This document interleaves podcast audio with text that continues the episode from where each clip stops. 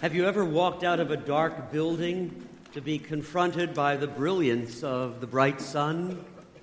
Dazzled, unable to see anything other than the brightness of that light.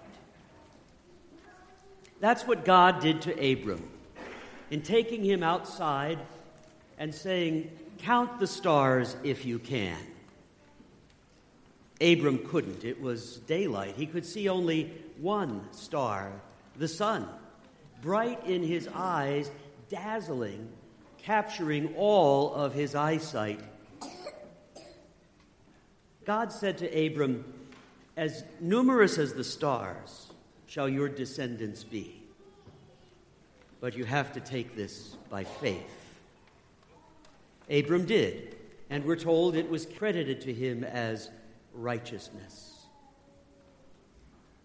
Abram could see nothing other than the brilliance, the dazzling brilliance of the star nearest to him, the sun.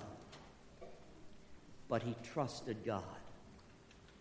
Abram, you see, was the wandering Aramean we heard of in last week's first reading, whom God had taken from his homeland of Ur of the Chaldees near modern day Baghdad into a land of promise Abram asking all the, while, all the while, Where are we going?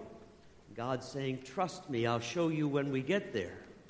No doubt Abram said, as many do today, Are we there yet? There, finally, God said, Now look. Look and count the stars if you can. He couldn't, but he had learned to trust. That trust is earned by God that trust is the fuel that carries us through life.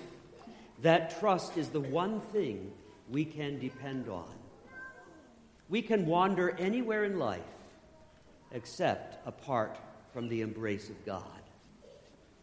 It will always be there, it will never leave us.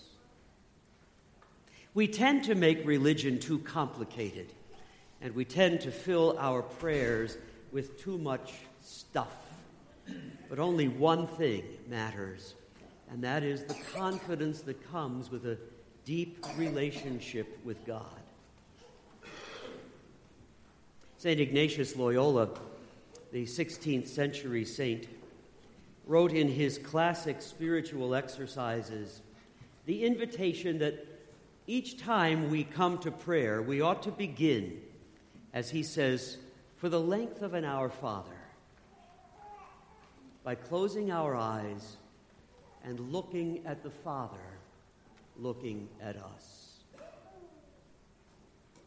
That one act of gazing at the Father looking at us places us in right relationship with God. That one act of gazing at the Father looking at us reminds us of the one source of all that is good.